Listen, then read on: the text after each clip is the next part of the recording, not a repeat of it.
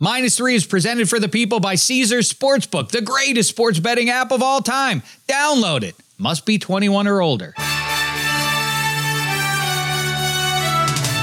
Minus three with Dave Dameshek. Hi and hello, sports fans. Welcome to Minus Three, presented as ever by Omaha. We're getting you right for the NFL draft today. We also have some best bets coming at you.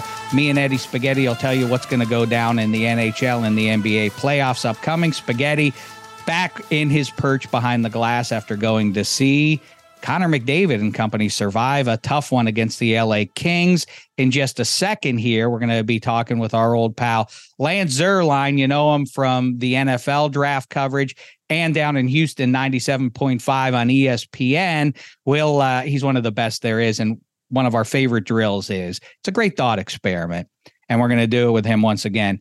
If every NFL team had the first overall pick, who would they take? It's illuminating about who the real high end talent is and what the needs of the 32 NFL teams are going to be. Meantime, before we jump to that, real quick, Eddie Spaghetti, good times over there at Staples Center or the Crypt or whatever the hell they call it.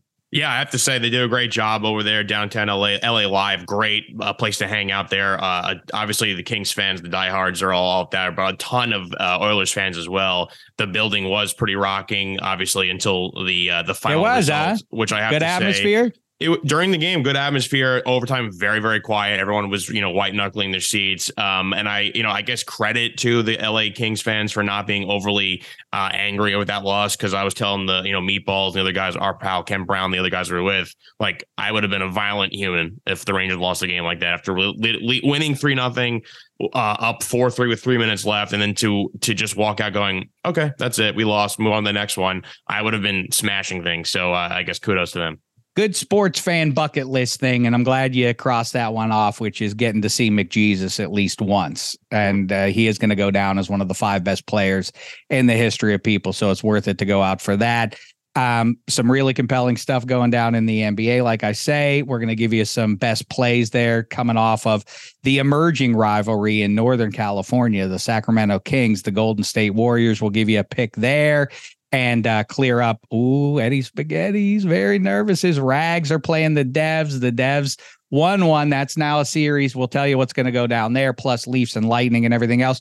But right now, the aforementioned Lance Zierlein with some NFL draft talk. Let me squeeze in a quick break here. Let me ask you a question, Eddie Spaghetti. Why should you bet with Caesar Sportsbook? But before you answer, Two words, Caesar's rewards. Those are the two words. Every bet brings you closer to the types of benefits only Caesars can offer. I'm talking about hotel stays, VIP experiences, sports and concert tickets, even more than just that. It's not only an app, it's an empire. 21 plus must be physically present in Arizona, Colorado, Illinois, Indiana, Iowa, Kansas, Louisiana, Maryland, Massachusetts, Michigan, Nevada, New Jersey, New York, Ohio, Pennsylvania, Tennessee, Virginia, West Virginia, Wyoming, or Washington, D.C. Sports betting is void in Georgia, Hawaii, Utah, and other other states where prohibited. Know when to stop before you start. Gambling problem, Illinois, Maryland, New Jersey, Ohio, Tennessee, Virginia, West Virginia, Pennsylvania, affiliated with Harris, Philadelphia. If you or someone you know has a gambling problem, crisis counseling and referral services can be accessed by calling 1 800 Gambler or Maryland, visit mdgamblinghelp.org or West Virginia, visit 1 800 gambler.net. Arizona, call 1 800 Next Step. Colorado, DC, Nevada, Wyoming, Kansas, affiliated with Kansas Crossing Casino, call 1 800 522 4700. Indiana, call 1 800 9 with it. I Iowa, call 1 800 bets off. Louisiana, call 1 877 770 stop. Massachusetts, if you or a loved one is experiencing problems with gambling, please call 1 800 327 5050 or visit gamblinghelplinema.org for 24 7 support. Michigan, call 1 800 270 7117. New York, call 877 8 HOPE NY or text HOPE NY.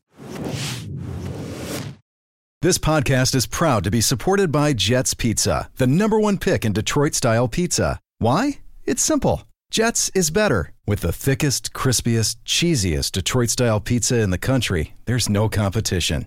Right now, get $5 off any eight corner pizza with code 8SAVE. That's the number eight, S A V E. Go to jetspizza.com to learn more and find a location near you. Again, try Jet's signature eight corner pizza and get $5 off with code 8SAVE. That's the number eight, S A V E. Jet's Pizza. Better because it has to be. Hi, it's Mike Greenberg letting you know ESPN Bet is ready to take you through all the biggest sports moments this spring. The official sportsbook of ESPN has exclusive offers and markets from Scott Van Pelt, Stephen A. Smith, and me, plus many more. From the playoff intensity to finally getting out to the ballpark, there's no better time for sports fans. Sign up today. New users get a bet reset up to $1,000 in bonus bets if your first bet doesn't win. Download ESPN Bet today. What a play! Must be 21 plus and present in select states. Gambling problem? Call 1 800 GAMBLER. Terms and conditions apply. See app for details. Let's get into it, shall we? Let's really dig in in the final days, hours, minutes before that first name is called out in Kansas City, Missouri, with one of the very best in the business and one of our favorites in the business as well. You watch him all over the NFL. You listen to him on the radio in Houston, Texas. Now listen and watch him, if you please, here on minus three. It's our pal Lance Zierlein. What's happening, man? How's it going, Dave? Miss wow. you, man. It's been a while since we've had a chance to talk. Okay, listen, we're going to make it all right right now. Right. And uh, you are coming to us from Houston, Texas. You have an Astros flag perched over your shoulder there. We look forward to the 2023 Fall Classic, Houston Astros, Pittsburgh Pirates, a collision course, inevitable now with uh, with the Buckos red hot. Um, but we bring you in to talk some draft. Y'all said here, you feel like a is it like an accountant? Are you feeling like oh tax season? Me, yeah, just get me through tax season and then I can let my hair down. Yeah, very much so now. Very much so. Today I've got I did my own three hour radio show. I've got this, I've got Jason McIntyre's podcast a radio show in Carolina. Uh, the guy comes to pressure us the entire house at 115. I've got NFL Now TV at, uh, well, I don't know. I got to see my time actually. I think 1215 is my first hit. Then I've got um, Path to the Draft tonight. So, and then I do a podcast. We're going to look at Will Levis and um, I think CJ Stroud tonight at 8:30 p.m. I'll be doing a, a video series. So I'll be going from 7 a.m. to 10 p.m. easily tonight. Tonight, today. You know, it, it, Well, good for you. I get. I mean, that's that, that's a good problem to have is to be talking about football and uh, you know not picking up any giant bales of hay or anything like that. But mm-hmm. still, uh, good for you taking on all that stuff. And it's fun to me. You know, you're kind of like one of these student athlete QBs right now, going through the grinder and meeting with this team and that um, and trying to balance your schedule out. And Will Levis, it's it's funny to me that Malik Willis, I don't think I've ever seen. Correct me if I'm wrong, or or point out who I'm missing here. Is is Malik Willis the all time smokescreen? I mean, that guy was. There were people talking about him as a top five pick. I mean, you know, 52 weeks ago, serious people talking about like Malik Willis is the best in the class and should be a top five pick and all that. And I mean, he didn't go in the first round. He didn't go in the second round. That was wild. Is Will Levis that guy, or is he a top 10 pick, or is he being used uh, as a as a shiny key to distract people? Well, you know, so really last year in the draft, I had a late first to early second grade on Willis and Pickett. Um, and really my grades are based on pretty positive on the high end of the projection typically. Um, Malik had bad tape. He had good traits. He had good, uh, you know, he had ability, good athlete, well built. He had traits, but um, the tape wasn't very good. And he was at Liberty, and he, when he played against Ole Miss, he looked awful against you know the toughest competition he faced. Um, Kenny Pickett had a much much better year, but you know, really last year was okay. Pittsburgh is the pick for quarterback. Who's it going to be? Willis or Pickett. That's what all the mock drafts were. And I would vacillate between Pickett and Willis. And I ended up sticking with Willis there. Then, you know, we heard before the draft could Willis go two to Detroit? Is Willis going five? If Willis, is Willis this and that? And it never made sense to me because, frankly, the tape was not even like tape was not even first round tape. But, you know, you project quarterbacks are going to get pushed up. You know, that's the discussion, right? But the media and Twitter just had this thing for Malik Willis. And so they pushed him, pushed him. So the public perception of Malik Willis was well beyond what the NFL realization was for Willis. They watched tape, the public listened to watch Twitter and heard the, the media. And I feel like some of that's going on with Anthony Richardson this year. um, because I think he's going to be the fourth quarterback taken. I think it's going to be Levis is going to be either two or three, Hmm. and then Stroud is going to be two or three, and then um, after that it's going to be Richardson, who I think falls out of the top ten and may fall into the teens or the twenties. I don't th- think he'll fall out of the first round. But the media gets you so excited, uh, and Twitter gets you so excited based on mixtapes, right? What's the best? I can. It's the same five plays for Anthony Richardson that everyone points to, and they're really, really impressive, and it shows an ability to be potentially really good. And I've got him higher than Levis, but um, but I also recognize he's got a long way to go. Like he's going to need a process, and he's going to need you to be patient with him. Will Levis, to me, may require less patience, but I think he's more erratic. Like I, I'm, the the trip to the top could be really bumpy uh, for him, even with a a slower pathway. You know, the two guys, Bryce Young and CJ Stroud, are the two that you kind of know what you see is what you get with those two guys. So the other ones, yeah, have physical abilities that are better than the top two, but the top two actually have game tape and performances at a higher level than Levis or Richardson. So, you know, it's it's I think Is it kind of a thing though? Is it is it a thing where ultimately, you know, because Malik Willis feels like um it's almost like Scott Mitchell or Matt Flynn right. way back when when you when you don't have a ton of evidence actually on tape of a guy Right. that you that your that your imagination then fills it all in of what it's a me- yeah, it's a media creation. Yeah, you're right. And Anthony Richardson and so so there's certain times you got to project, right? Malik Willis was a media creation clearly because he went in the third round. I don't know that Anthony Richardson's necessarily a media creation. I think that the Utah game was really, really good. It was first game of the year, and there's more flashes uh, for Anthony Richardson. So I don't think Richardson is necessarily a media creation. I think the talk about him going one, two, or three probably is.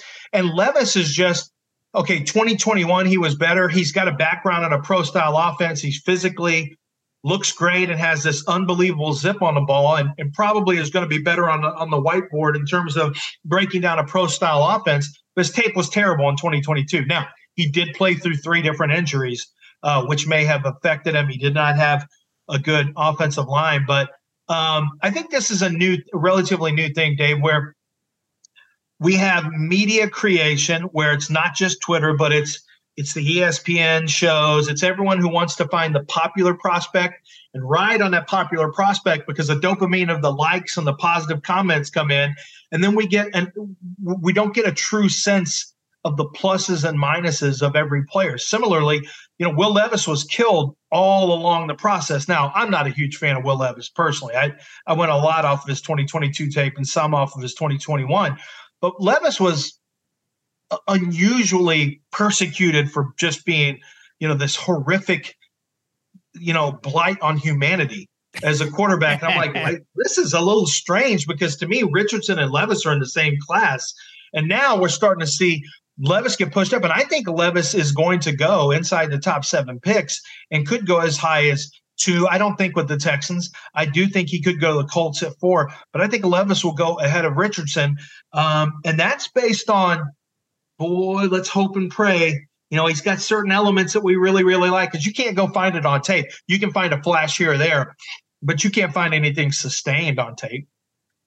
I it, boy, it's so interesting, really, because it, it, you know we talked with Greg McElroy a week ago here on the show, and talking. It, it really is ultimately about that. It's not the final thing, but the part that the the general public certainly can't divine, but people in your position and then the the personnel guys around the league who are sitting down with these kids, it really is what's between their ears and their commitment to it and how bright they are and, and I personalities, people, you know, are you the intangibles matter a lot, you know, and I think this cognition test that's been talked about, that's been a secret sauce of some NFL teams, and they're not happy it's gotten out because now they, you know, they're they're worried that quarterbacks aren't going to take the test anymore.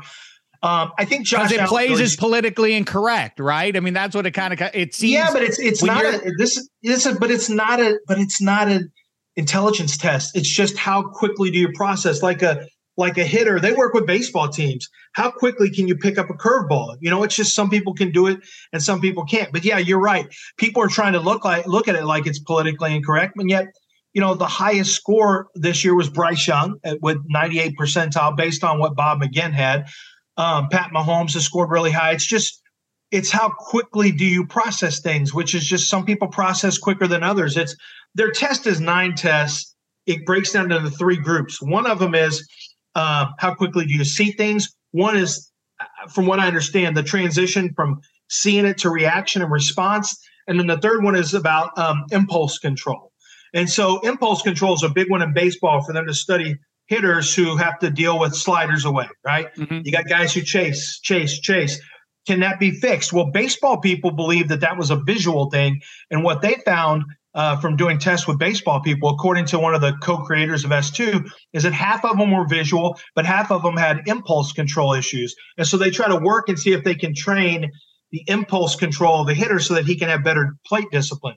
That makes total sense to me. You know, having I played Madden before uh, and having the new the way Madden is now, I play the old school version where you've got to read defense. I don't do that well. Like that's not my I don't process the moving bodies as quickly. I don't think it has anything to do with intelligence. It's how quickly your mind sees shapes move and how quickly your spatial relationship can work with that. Now, I was really good at it in basketball. I was a really good passer, but there was moving bodies, but there was just one man and one spot, and I could kind of figure out the pass that I had to get into a certain spot. If your quarterbacks, you're going from this to this to this to this to this, it's a lot tougher. And some guys do it well and some guys don't. But I don't think it has anything to do. It's not racially biased. It's not um, intelligence bias. It's it's a neurocognitive mechanism in testing that I think is really terrific.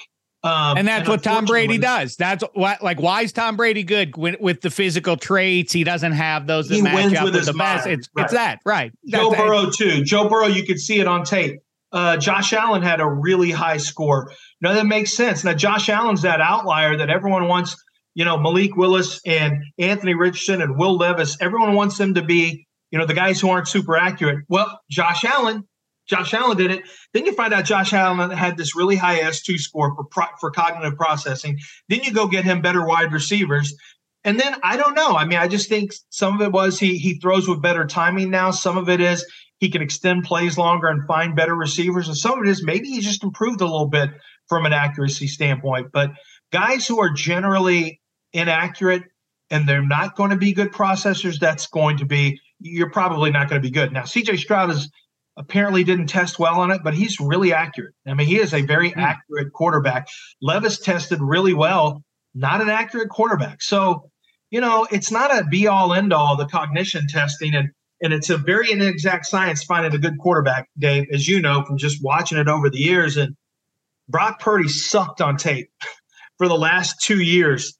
And he comes in and looks really good last year. Looked way Crazy. better than he looked on tape, you know? Right. But know. that but that's what I that's what I say about the NFL, and then we get into our annual uh, treat for for Dameshek and and for the listener here, we dip yeah. into Lance Zierlein's, um, who would every team take um, if they had the first overall pick? But isn't that more a product of Kyle Shanahan being the drawn butter of pro football? You I can dip yeah. lobster or bread or a French fry or anything into what he's got going on, and it's going to taste pretty good. Brock Purdy, like you know he is indicative. I also like to think of like there are some foods that wouldn't taste good if you dip them in drawn butter, like an olive.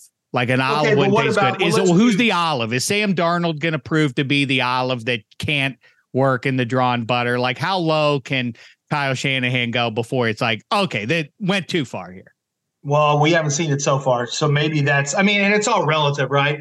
Nick Mullens and Jimmy Garoppolo there's a certain level we're talking about. I watched him call plays for Matt Schaub. Matt Schaub had the best career, That's best right. season of his career. Matt Ryan won an MVP with him. Uh, RG three won Rookie of the Year. Like it's it's a. You're right. Now I would say now I wouldn't say drawn butter. Um, I would say uh, queso, like cheese dip. Okay, know, me. But queso isn't always good though queso itself can be screwed up, right? There are well, different a, a iterations. Well-made queso, like from the state of Texas, for example, we're going to have good queso pretty much around the corner, all over the place. You put mm-hmm. French fries in that. You put meat into that. You put you can put pretty much anything, just like the drawn butter. You can do the same thing. So it's just a matter of semantics. I would say queso. You'd say drawn butter. That's fine. I don't want to get I don't want to get sidetracked here. We got important work to do, but queso, yeah. I like it when it's not. See, my in my brain, queso, my experience had always been that it was like nacho cheese, but fancy. Like, you know, what you get at the ball game, your nachos. Yeah, no, no, you're not. Yeah, you got a bad.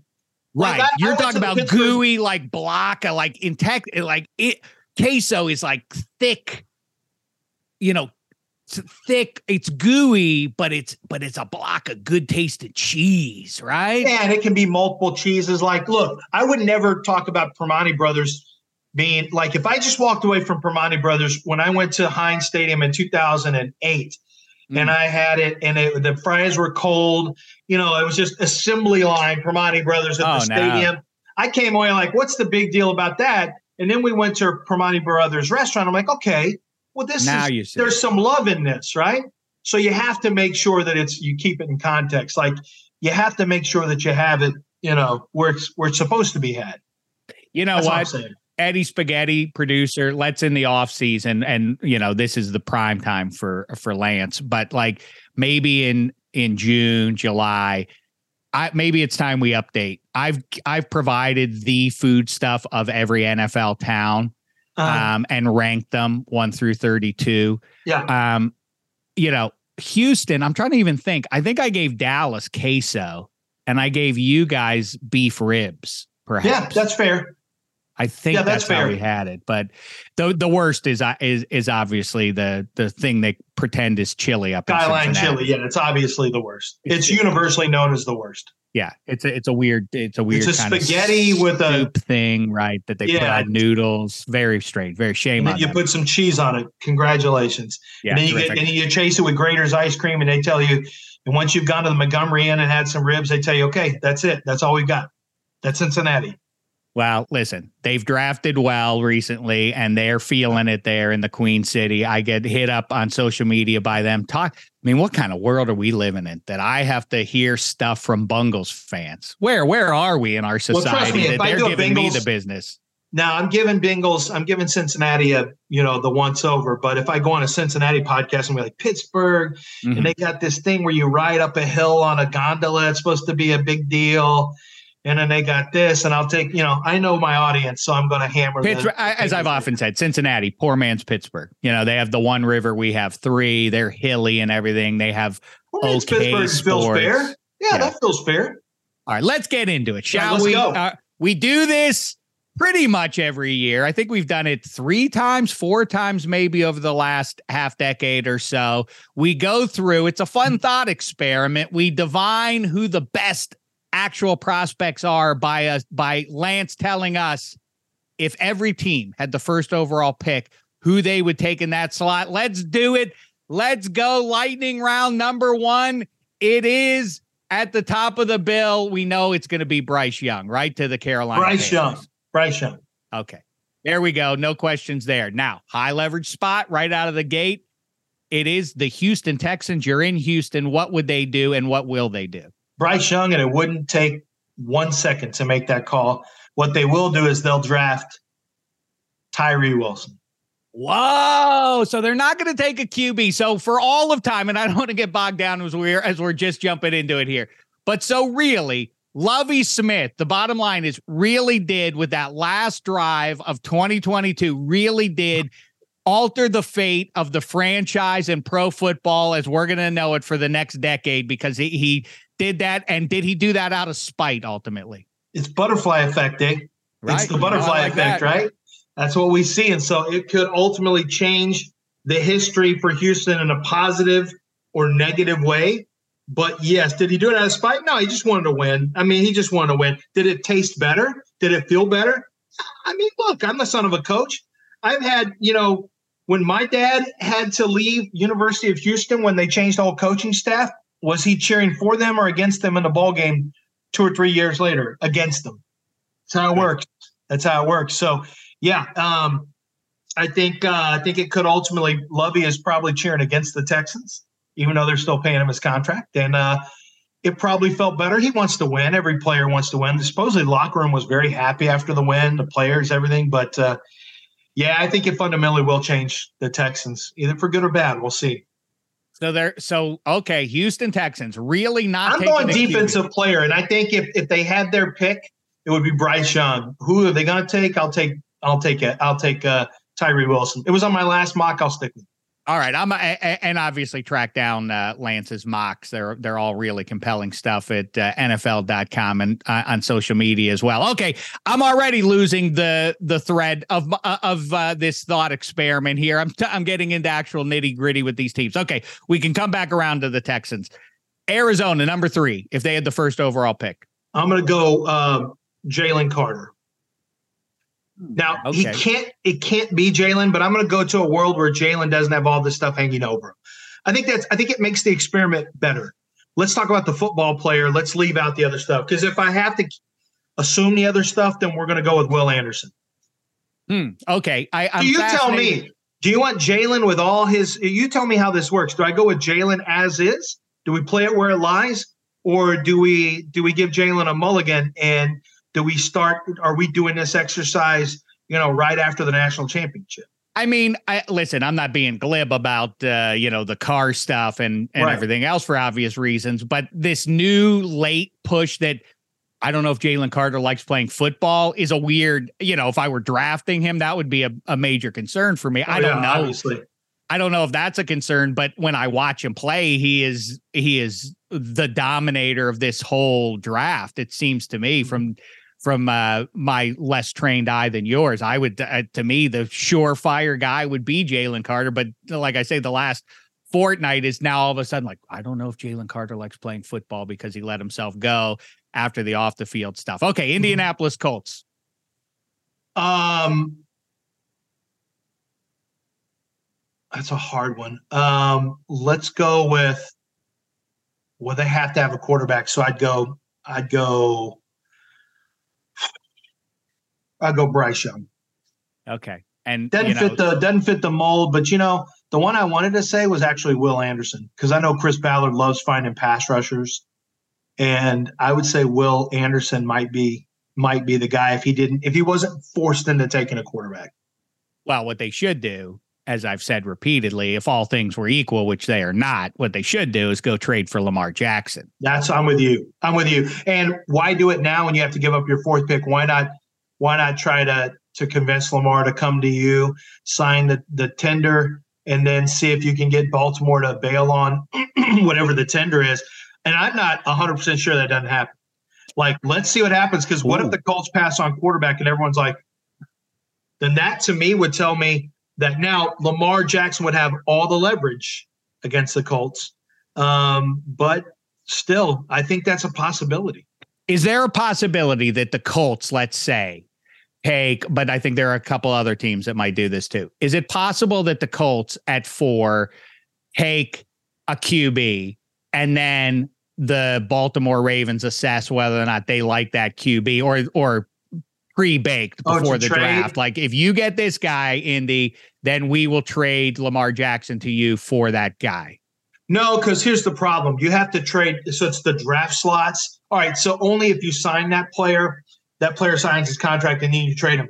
You can't trade him as a draft pick because the Indianapolis Colts. So basically, the Ravens would not have that draft slotting. When you trade, when you trade draft picks, your um, if you if you trade a player after he's been picked, you have that draft slot um, to sign that that player or your old draft slot. So it actually would create. It's hard to explain, but it would create too much problems. You have to basically be very close. Just like so, when Eli Manning got traded for um, Eli got traded for Philip Rivers, the Giants actually had pick number one money to to sign. Oh, uh, right.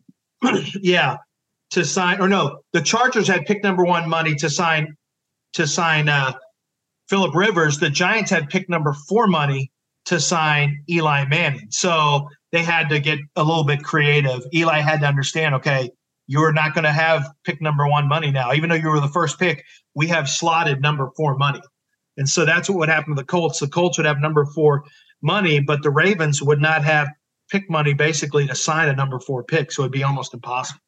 Hmm. Fascinating. Okay. Seattle, Will Anderson, Detroit Lions. Jalen Carter. Okay, I agree with that. Yes, I think that I've shifted in my brain. They should not be trying to move on from Jared Goff. They should be leaning into 2023 and building up that roster as much as possible. Mhm. Um, the Raiders, CJ Stroud.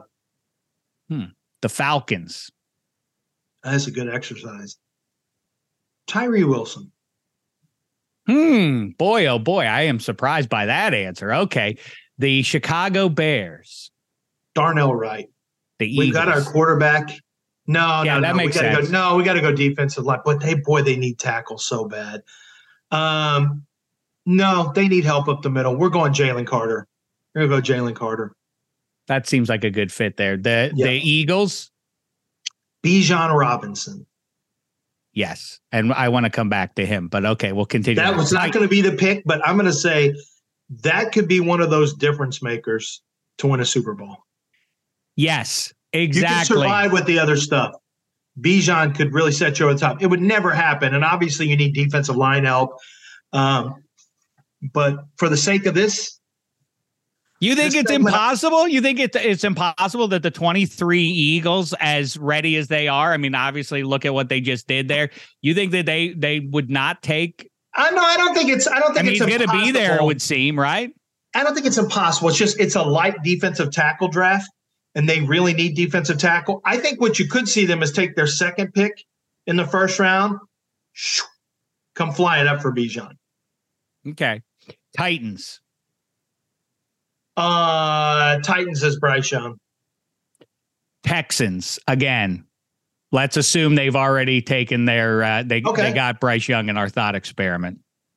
Okay, uh, let's say they've already taken Bryce Young in our thought experiment, then we would go with uh, um Tyree Wilson. Jets. They don't want Aaron Rodgers deep down. They don't really want him. They just are now jammed up with the with the notion of bringing him Yeah, in. you're right. You know piece. what? You're right. I'm gonna go. Man, I'm dying to go like Levis or Richardson there, and let them and let you know. I think Richardson's arm strength would be really interesting in New York. If you put everything around him and you try to go the Jalen Hurts method, I think that would be really, really intriguing with the offense they're going to run. But that's you just can't do that at one. I don't like the arm of Bryce Young in New York. CJ Stroud has got, you know, I'm going to go CJ Stroud, actually. We know they need quarter. Yeah, you're right. Let's get out of this Aaron Rodgers nonsense and let's let's go for the next two, three, four, five. Let's go for the next five years. Because they don't really need offense. You know, they don't I could go offensive line too, but no, quarterback's more valuable. And you don't have to do the Aaron Rodgers thing. Yeah, I mean that team's ready to roll in my book. I mean they Yeah. yeah. they are all set up to take a run at the Bills here. Okay, the Patriots. The Patriots um, at 14, Bryce Young. Did they? So what I'll glean from that is is that the rumors out of Foxborough that they don't love Mac Jones or that Belichick doesn't love Mac Jones. You you, you think there's some actual fire there behind that? yeah, smoke? yeah, I think there's fire there. And I know you could make the same argument about maybe some weather, but it'll get cold. I don't know if it's going to be as windy. Um, and I think the way that that Mac Jones, the, the thing that drew them to Mac Jones in terms of how he processes the game, the thing that drew them to Tom Brady, I think is what Bryce Young has. So that's why I'd say Bryce Young. I think Belichick should be like Olivia Newton John in the last scene of Grease, where she's a nice girl, nice girl. That's what she Just is. She's nice, completely. she's nice, and then she starts burning nails and putting on satin pants and and Yeah. all that. Like, what's going on? Stud, hey, stud, all that kind of stuff. Like Belichick should do that and go get Lamar Jackson. Yeah, I like. I love that. I love that. And actually, in my mock draft, in my uh, last mock draft, that made everyone so upset when I didn't have C.J. Stroud too, was um, actually I had Anthony Richardson going 14, Mm-hmm. and where Belichick basically says, and now that would be the hey stud. That would be that moment because he says, I saw Jalen Hurts do it. And I brought Cam Newton over because I already saw that this this has a chance to work in the NFL, and that didn't work because Cam was older. I'm going to do this with Jalen Hurts. I mean, with the with Anthony Richardson right now. I think that would be a very interesting one. Now, if you don't do that, he's been known for going with the, uh, you know, Tyree Wilson falls into that camp because he's he likes the big long edge rushers. Uh, he loves Alabama guys, so that's Will Anderson in there too. If they need a quarterback, you get the Alabama processing quarterback. Um, I'm going to stick with I'm going to stick with Bryce Young. But the Lamar Jackson thing, I don't know how long Bill Belichick has to coach, and I'm kind of with you. Why not go get that guy? Why, I feel like he's too satiated, right? He's like yeah. he's like I don't what I I don't need to impress anybody. I, I, no. I have done my thing. He is so I, the vibe from him is is that he it, I don't get the vibe from the outside looking in that he's like I need one more chapter of success to complete yeah. my glorious run as as arguably the greatest coach in the history of people. I don't think right. he's motivated the way I think the way I assumed he would be 2 years ago as a competitor like oh Brady went down to Tampa, well now I got to stick it to him and get. I don't think that's his mind. I don't get that mindset or else he would be looking to make a big splash here. Green Bay Packers at 15. Uh Green Bay, let's go we'll let Jordan Love ride over there for a little bit. So let's go with uh well, this is tricky. Let's get a more rush. We'll go Will Anderson. Okay, that makes some sense there. Beef up that defense that was supposed to dominate last year and did not. Yeah.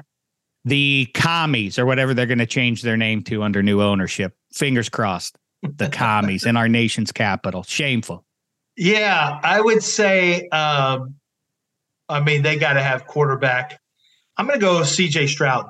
Stroud has played with uh, McLaurin well, actually, no. McLaurin was with Justin Fields, but you got Stroud as an accurate quarterback. I think Stroud has the the size that Rivera and that team will like. I'll go CJ Stroud on that. The Pittsburgh Steelers come in at number 17. Dude, who the Steelers going to take? Because, you know, Kenny Pickett, dude, that dude's good. And George Pickens is good. And Diontae. People don't love Diontae J, but, dude, that dude, he's always open, dude. And that's a good, that's a security blanket, dude. That's good. Just added Robinson. You could use you could use more rush, but really what you need is Jalen Carter up the middle. We're I just gonna so too. We're just gonna get strong in the D line. We're going Stiller football. You dominate the front. Dominate the front. We're going Stiller football. We're going Jalen Carter. So they don't desperately need an offensive tackle. I I, mean, I think I, they need one, but I'm you can't you can't pass on best available. You know, I, I mean? agree, like, but I mean, Jalen Carter's so much better than any tackle in this draft. It's not even close on on paper. You know, I mean, on tape, on tape, I should say. But do you perceive the Pittsburgh Steelers as having a need that's desperate to replace Dan Moore and Chuks? Or are those guys adequate enough? I think those, I, I don't know the individual quality of an offensive lineman, but it seems to me they're a little bit better than what they're given credit for. I would I would worry about that position later in the draft. Mm. In this hmm. hypothetical draft, I'm assuming I get another another round at least. We'll take a tackle there. You don't pass on a Jalen Carter Steelers. Okay, football. we'll skip the Lions because we already gave them their best overall. I yeah. see now. I'm get I'm starting to figure out the nitty gritty of my own stupid uh, idea yeah. here. The Tampa Bay Buccaneers, new generation, new air, I should say. Yeah, Bryce Young. Okay, Seattle. So we did Seattle already. Mm-hmm. Um, the Chargers. Chargers are interesting. This is um, a this um, is an obvious one. Well, Chargers, we need defense. We need rush. We'll really? go with. Well, you're going to say Bijan. Right. Sure. Yeah. I like Bijan. Yeah, you know what? Let's go Bijan. Don't let me influence you. This no, is your, this no, is your right, version of this stupid. They need. Ekeler is just not. Ekeler's nice in fantasy football, but you can't control a game with Austin Ekeler. You That's control right. a game with Bijan Robinson, I think. And I you can move Austin Ekeler. Wow, that. Eh, by the way, where is he going to land? Give us a prediction there. You know, that's a tricky one. I would say Ekeler. Uh, you know, Ekeler would actually be really good. Well, Buffalo's already got James Cook. Ekeler would be nice for uh, a Patriot. Bill Belichick loves guys that can split out of the backfield and mm-hmm. wreak some havoc. The James Whites, right? Uh, Ekeler would make a lot of sense for Pittsburgh and mismatch people. Um, I think Ekeler, you've got a bunch of Ekeler types with Philadelphia. So that's why I don't know that I'd look there. I'd look at the Titans. They wanted to get away from Derrick Henry. Maybe you plug in Austin Ekeler. Okay, I'm sorry. I have to derail us very quickly. Yeah, yeah. is a gigantic name, obviously, but even bigger is Derrick Henry. Is Derrick Henry really going to move before the draft here, or even smart, after? If you're smart, you move Derrick Henry because when he falls off the cliff, he's going to fall way off because of his usage rate and and. I agree, but hasn't he already? Then. Yeah, you would think. You would think, but he hasn't. He hasn't so far. So you know, you're you you keep rolling with them. But if you can get a first for Derrick Henry, you do that. If they if a team will give you a first, I'd I'd take, you know, I'll go draft a running back in this draft somewhere, and I'll I'll take my Derrick Henry now fungibility at the position and you shouldn't invest in a big second contract and a running back doesn't equal that they don't have value and there aren't difference makers at the position. Right. But you need it's like having a closer, Dave.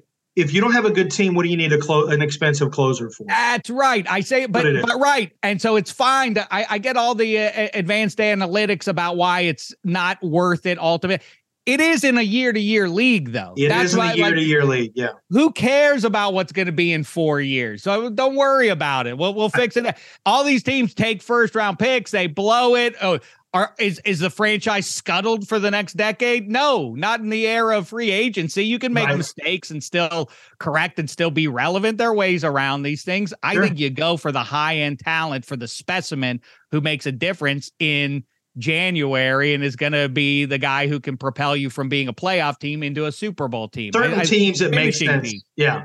Right. Certain teams make sense. All right, here we go. Baltimore Ravens. Ravens, we are going to go with Jaxon Smith-Njigba.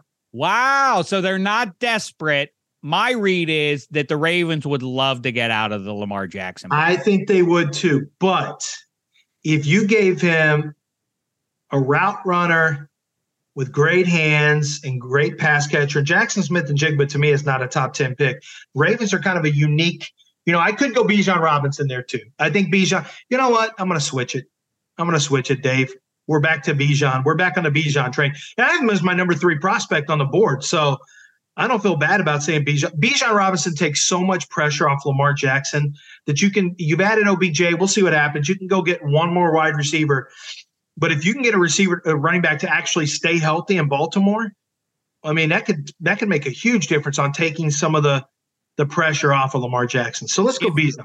If it is Lamar, I mean Andrews, Odell, and uh, and Bateman is uh, people act like they have nothing there. They do now. They just need a mm-hmm. QB to deliver the ball to that collection. Yeah, that's true. Said there. Accurately, Vikings. Yeah. Uh, Vikings need quarterback. We'll go Bryce Young. Okay, Jaguars.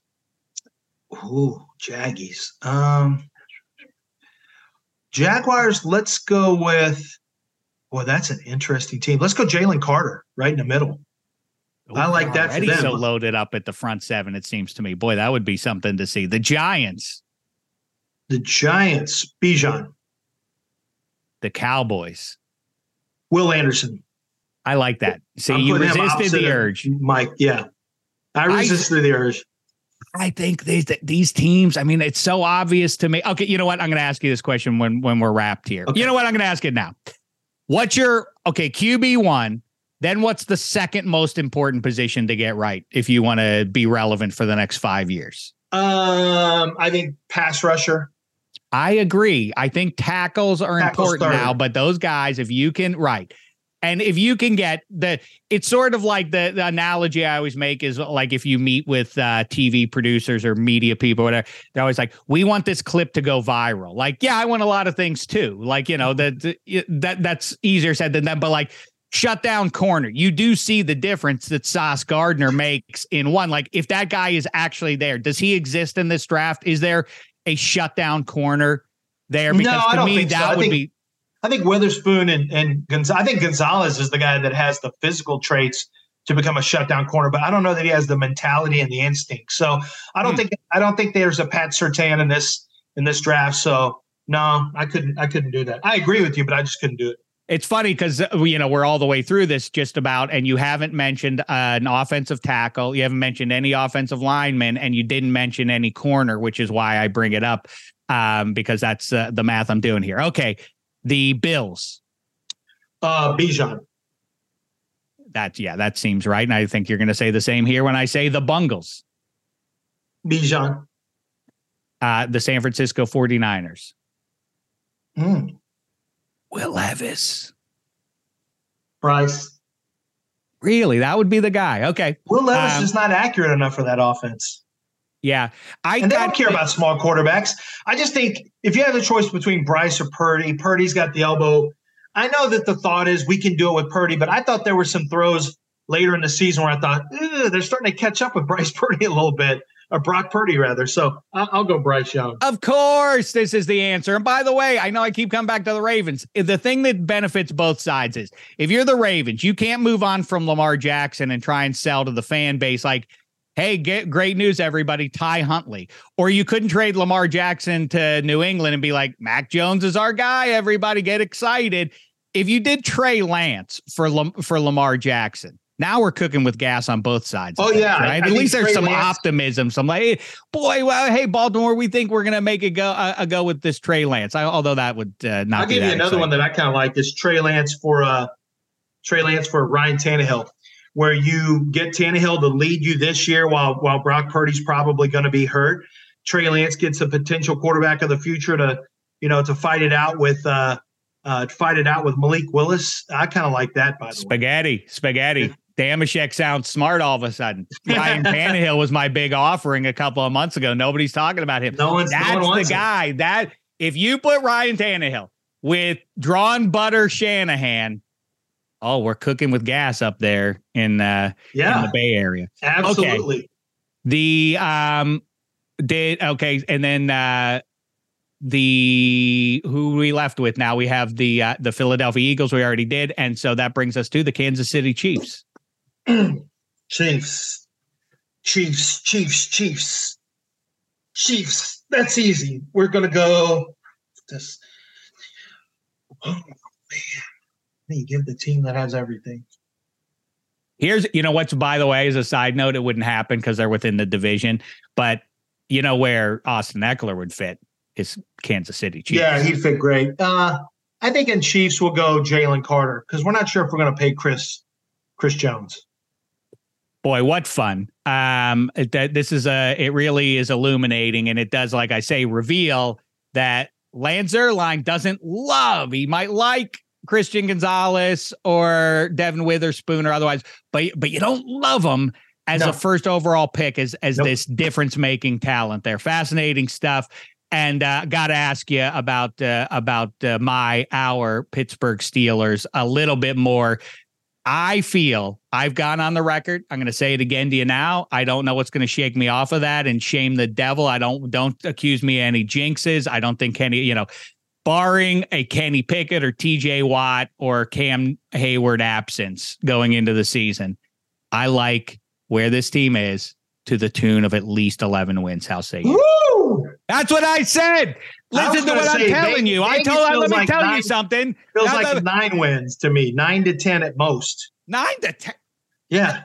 Excuse nine me, sir. They 10. won nine games last year with a rookie QB I'm and sorry, TJ Watt out half the year. Not back is what if? What if uh, you you could be facing the real Deshaun Watson? You could be facing a revamped Cincinnati Bengal lineup. You could be facing off against uh, the Ravens with Lamar Jackson coming back and being forced to play a year there with Bijan Robinson as his running back. You know, who knows? So I don't know. I don't, like I, that. That's a sour way to wrap this up. And I thought we had had a nice conversation, and then you had to be you had to be mean about my team. I'm saying it, and you're not shaking me off of it. Eleven wins is 11 the wins. score, and you know what I want after New Year's? I want I want a phone call or a text and uh, something saying, "As it you're a man of honor." and you'll and you'll make like the late great Jerry Orbach in the end of Dirty Dancing, and I will be Swayze, and you will say when I'm wrong, I say I'm wrong. I'll do that's it. What that's what Zierlein will do. Okay. Do and last thing, last thing. So uh, I just want because I do think it's the big leverage spot of this whole thing. At number two, we've covered this. The Houston Texans are not going to come away with a quarterback, a fresh new rookie QB at some point at the end of the first round. They're not going to. Ha- they're they're going to roll with Davis Mills in 2023. Really? And Case Keenum. Don't forget Case Keenum. And who's to say they don't get involved in the Trey Lance, you know, in the Trey Lance business? Who's to say they don't make a call about Mac Jones since Bill Belichick and Nick Caserio know each other? And, uh, okay, I have one more question. And then, then that's got to be it. Then shame the devil already. I've held you too long. The other one is that I love the Miami Dolphins. You know, I really thought that if Tua hadn't gotten hurt, they would have made hay a year ago. But okay, that got time. Are they really going to go? You can't if you're the Dolphins, you can't go into the season with Tua as your plan, right? Well, you got to have a you got to have a contingency plan. Yeah. Well, Teddy So- B ain't it. Like you got to get somebody. Like isn't Hendon Hooker the answer there? I don't know if he'll play this year. Oh, really? Yeah, because the ACL tear happened so late that he may not be ready, and um, he's he's going from one offense like he could work in that offense, but there's still a lot for him to. And Trey Lance isn't accurate enough, which is weird that Mike McDaniel then. you know, I'm going to throw you a name. I'm going to throw you a name who could who could succeed in that offense. I think, and people don't like hearing this, but Stetson Bennett is like a Wow. sixth or seventh rounder in Mike McDaniel's offense, and you're just delivering the ball to guys who can run fast. Why can't he? He's better than Brock, than Brock Purdy coming out. I know Okay. Stetson's got some, but if you want a backup who you who might be able to acclimate to that offense quickly, he's played in high leverage situations. Why not Stetson Bennett? The guy, Dave, over the last six playoff games, in- including playoffs and SEC championship games, right? Last six, he's five and one. He averaged 308.8 yards a game, 67.7 completion percentage, had 19 touchdowns and three interceptions. And those are cold hard facts. And whatever Those he's doing facts. with his free time, I completely get you. And I'd be concerned about people are worried about him off the field and all that. I get all that stuff. I'm just saying, him and Mike McDaniel for a year, Yeah. see what happens.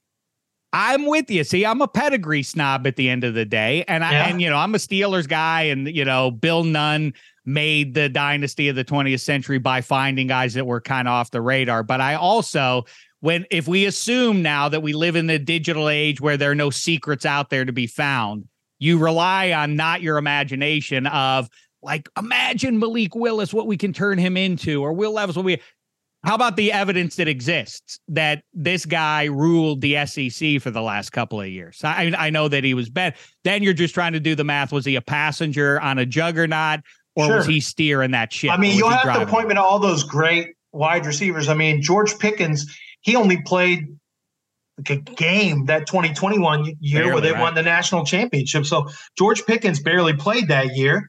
Last year, you have Brock Bowers, who's a really, really good tight end. And I think McConkey, their other wide receiver, is going to end up being pretty good. But I think Stetson Bennett's actually played good football. But I get it. He's got, you know, the off the field stuff. And, but, you, but look, it's the same offense that Shanahan has, right?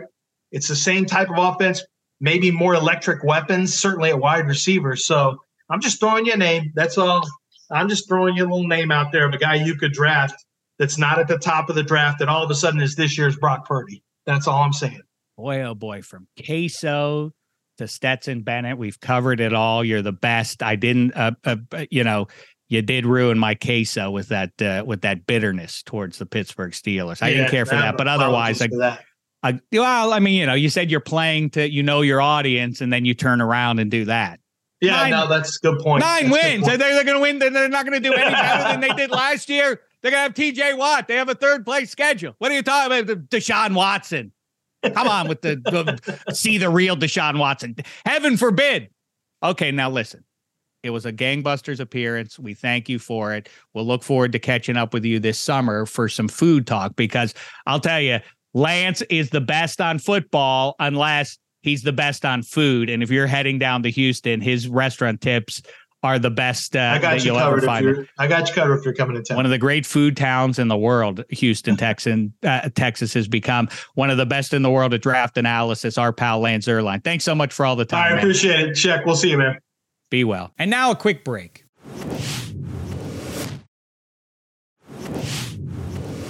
There he goes, the great Lance Zierlein. What do you think, Eddie Spaghetti? A lot of, ju- lot of, uh, lot of juicy stuff to talk about there. First have to say, as a Giants fan, I'm now kind of relieved that uh, I'm not hyper focused on the draft because for once I'm not picking within the top five to to seven. Um, but I, I think this draft, I mean, obviously I, the draft really starts at pick number two, depending on what the Texans do. Do they stick with the quarterback? Do they go edge rusher? And then that changes everything. And then from there, I think we'll probably see a run of a couple more quarterbacks and then uh, the rest of the guys. But uh, I am quite excited for it. Well, I, I almost stopped down, but I was already taking up too much of his time there. Um, were you surprised to hear Bijan to the Giants? Uh, a little bit. I don't. I don't. I. I still think they're going to figure out something with Saquon. They're going to re-sign him. Uh, I don't think the Giants are going to take a running back in the first round. If they do, um, the, I can tell you the fan base won't be happy because it, it, seems like well, they're not going to, but it's like it's it's the idea, the thought experiment of like greatest need. You should feel pretty good if he sees the greatest need is being a double down at running back, right? That you're that the roster is so close to you know that that by his perception there's not a glaring weakness otherwise. Sure, I mean I'm definitely pro I'm more pro running back than a lot of people are in this current age of the NFL, where people think they're irrelevant. I think that uh, having a, a, star running back who could do, you know, not only you know run the ball, catch the ball, you know, pass protect. Um, I, I, think it does help your quarterback and release some stress there. But uh, I just think the Giants have uh, enough in the backfield that they probably need to go either interior offensive line, potentially cornerback, and then obviously uh, receiver too if they're going to try to really invest and, and help out Danny Dimes. And uh, you know, we mentioned it at the top. You were in Staples Center, the crypt or whatever the hell they call it now. Um, your takeaway um, from that series. Do you think that the Oilers now dodged a bullet? Do you think they go on to victory here? Do you think they're in some real jeopardy of blowing it to the LA Kings? When it was three nothing in the first, and the the with, with, the Kings leading that game on their home ice, I was like, this is going to be the last road game Connor McDavid ever plays for the Oilers, and then the next game, obviously back in Edmonton, it will be his last home game. Uh, as an Edmonton Oiler, when I think they're going to lose you know, I, I know you were talking about a couple days ago with how you want the uh, you want the the better teams to advance in the NHL plays. It's almost too kooky of how it's just so topsy turvy, and the bad teams beat the good teams, lower seeds beating the higher seeds, whatever. Um, the Kings just so they happen to have the Oilers. You know, they have their number, and I think it, it, the Oilers were the the fun pick to make the Cup out of the West because they have McDavid and Draisaitl on the high end talent but they have a lot of holes. They have they have so many holes. They're they're well. why it's weird is they are bad defensively, even though they they dressed it up a little bit in the at the trade deadline. Um, what uh, it appeared to my eye watching the game on uh, on Sunday night is that the Kings are maybe faster than the Oilers are, which is wild to say about it with a team that has McDavid on it. Um, but overall, team speed favors the Kings, right? Yeah, I think they're the Kings have a lot of good players and they are deeper, and I think they're just they're just more sound overall. Um, Korpisalo is a, a, pretty good goaltender. I know he had a, ended up having a, a, you know on the rougher side um, as the Oilers went on to win five four in overtime, but uh, I, I think that was a game the Oilers needed desperately. I think they'll have some life um, back uh, in in Canada now. I, I, think the Oilers will come away with this series. I think the Kings will be a problem in the West for times to come. I, I do think they need more star power. Hint, hint. Maybe a guy like Auston Matthews if the Leafs don't finish out. I know that's been a, rumor going on for a while. Um, they need somebody like that. They need a, a super high end player because eventually their captain Anze Kopitar won't be there forever. Drew Doughty's in the back end of his career as well. Um, so that old guard from that 2014 Cup run is pretty much done. So they need some super high end talent like how the Oilers have. But they did a great job of just having a complete team, and it matters what we're seeing in these playoffs, the teams that could roll four lines and teams that are are good defensively and have a goaltender you're not, you know, scared of putting in net are the teams that are pretty much succeeding right now, and uh, I think that's what the Oilers are, are missing there. So it um, really um, they, is they're true. just a great. It's a great matchup. They just like they, they both have major weaknesses, and they're both kind of uh, uh, showing those off in this series, and that's that's why it's a lot of fun. You really do need high end star power in the NHL. I think almost always to win the Stanley Cup. The days of the Devils trapping their way to to cups, as thankfully mostly past now. But you're you're right though, in a league of skaters, that the team that the weakest link will expose you. It will ruin you. It happened obviously in the regular season to the Penguins, but the Oilers feel like they're getting bitten by that same thing. You're right. The deep teams, the Avs, as a for instance, I think they're going to advance, but they don't. They're they're not as strong top to bottom, and they might get exposed before the final even arrives. Your pick of the Stars as far as that goes, is looking pretty good in, in what is probably a little seen but very entertaining series there. Okay, let's bring it on home here with our picks. Your rags on Monday night. If anybody is uh, consuming this in advance of this one, I know you're not going to pick them. I got news for you. The Rags are going to the conference final where they will be well they where where they will meet the Boston Bruins. I am regretful not spiritually. I don't want to support any Patrick Division team, but that I didn't go in bigger on the Rangers um, as my team to maybe to, to go to the final. I think they at least get to the conference final. I think they take down the Devs. The the Devs, to their credit, showed up in a rugged affair over the weekend, but I don't think that's a sustainable brand for them. I'm taking your rags. How say you? I'm Well- taking them on the money line 165. And in fact, goal and a half plus 162, juice it up there to make it more fun. I've I've been in war uh, with my myself, and I'm going crazy because the Rangers, obviously, the Rangers have played. Uh, You're Sheen in the Um, hotel room in the early uh, goings of Apocalypse Now. You're bleeding. You're drunk and naked and uh, punching punching the mirror. it's frustrating to lose a game um, when their their only goal, their power play goal in regulation, was basically awarded because Timo Meier fell purposely on Igor Shesterkin. Then Igor Igor gets caught shoving him off, but the ref missed it. He purposely fell on his leg. And this is not me just saying. I mean, this is a, a, a thing that pl- plenty of people have weighed in that like he clearly fell on him. They missed it. But the reverse of that is how upset can I be when the Rangers went 0 for 5 in the power play? Um, the power play did not. If they converted on one, this game is over, uh, and it's a one nothing, you know, or a two one at worst uh, win for the Rangers, and then it's 3-0. and then the game today, like I, you know, start Jaro Halak and play the Wolfpack, like play, like it's their series is over. Um, I think there's a really good chance they win Game Four at home. I think that they've been dictating play. The Devils did play better defensively. They have not played play, played better offensively. Um, Jack Hughes to me is still uh, not been a factor in this. Their best player has been Nico Hischier by far. Timo Meier. They better not if they want to succeed. They better not re-sign him. He has not been good. Um, so the, it's up to the Rangers to just keep playing defensively. They are clog the neutral zone. Don't let the Devils play their transition game, and then just be better on special teams. If you if you convert in the power play, the Rangers should win this. Igor has been back to his Igor Vezina self. So uh, yeah, the Rangers should move on from this series, and it looks like they're going to be playing the the Hurricanes next round. Oh my God. If we could get Hench to shave his head bald and serve as the Brando role when you're Sheen going there to kill him in the at the end of Apocalypse Now. I think that's inevitably where this thing is winding up like the horror. Hench doing that. Oh, that, that that's juicy stuff. Okay. I was just gonna say you don't want to lose games five nothing because it's like what did we do wrong? But there's something about losing by Yeah. that many goals where you're like, oh man, like you know we got blown out. Um, but losing a game by a goal when you had five power play chances and then the goal they did score in regulation was pretty much like uh, it shouldn't have happened because they were awarded a power play when their player purposely fell on the goalie. Um, the refs, by you know, and people will crush me for this too, but like the refs have been really bad in every series. The Islanders uh, Hurricane series had some bad refereeing. I mean, the Kings uh, Oilers, the the high stick, the miss on that that was reviewed and that was still missed.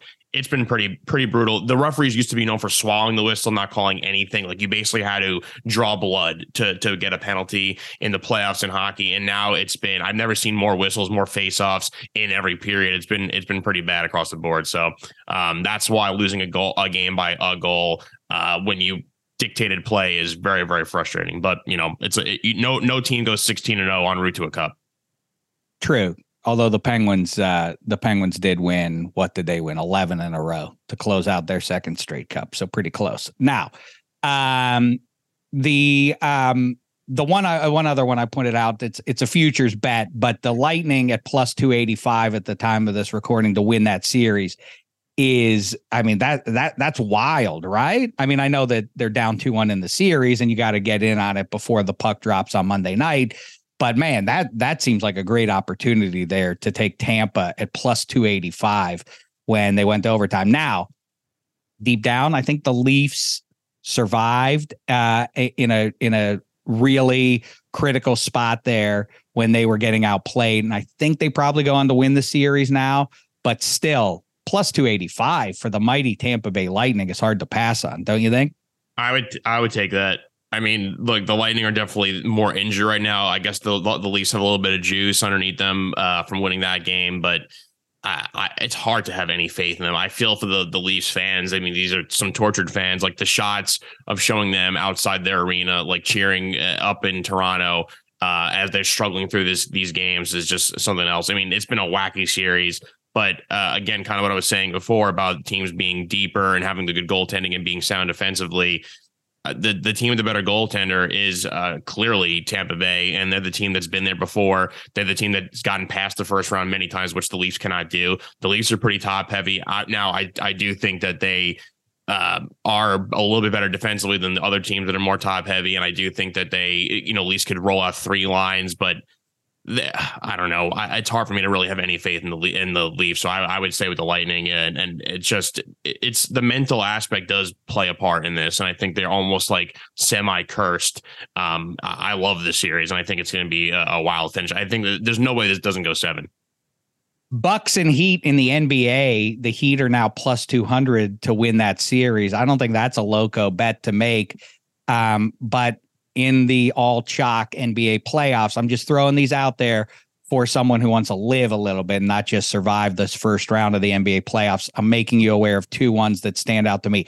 Heat plus 200 to win that series ain't too bad there. I don't think the clip, I mean, the clips are pretty much done. They're plus, uh, they're 45 to one to rally and win that series. I don't think they're going to do that. The other one is Kings, Dubs, Kings now plus 160 to win the series. I'll stay chalk but if you have been seduced, and I don't blame you if you have been, by De'Aaron Fox and company, boy, they really let one go there. Um, Steph Curry, Chris Webbering there at the end of the game really almost threw that one away. Do you like the Kings to be able to win uh, to win a couple more games here against the defending champ Spaghetti? I like the Kings to be able to win at home um, because the Warriors are terrible on the road. But I, right. I, but I feel like sooner or later the Warriors will get by that and win one uh, on on the road. So you're uh, going to take the you're taking Golden State too. Yeah, I, I think so. I think De'Aaron Fox is becoming uh, he will become a, a, household name. I think he you know the guys Lemon Pepper Gunnels and and Martin were talking about how they believe that De'Aaron Fox is better than Ja Morant. Um, so he's really ascending, and I, I do think they have a really nice team there. But again, kind of go back to the NHL thing. There's just something about the play of experience. It's something about like the been there, done that. And um, it's almost like not Warriors like to be this bad on the road. And I, I think they will come over that. I see. Yeah, we agree. And Wiggins is is not a small reason why that would be the case. All right. Dandy stuff. Um, so get in on extrapoints.com for all the great shows. You just heard Lemon Pepper Parlay. Extra points covered in glory uh, Megan Fun of Sports, and, and of course, against all odds, they're getting you right uh, four days a week for the best plays out there. And for Lance Zierlein, Eddie Spaghetti, and everybody from the Extra Points Network. We'll talk to you on Thursday with Kevin Hench. Until then, thanks so much, sports fans. It's been a thin slice of heaven.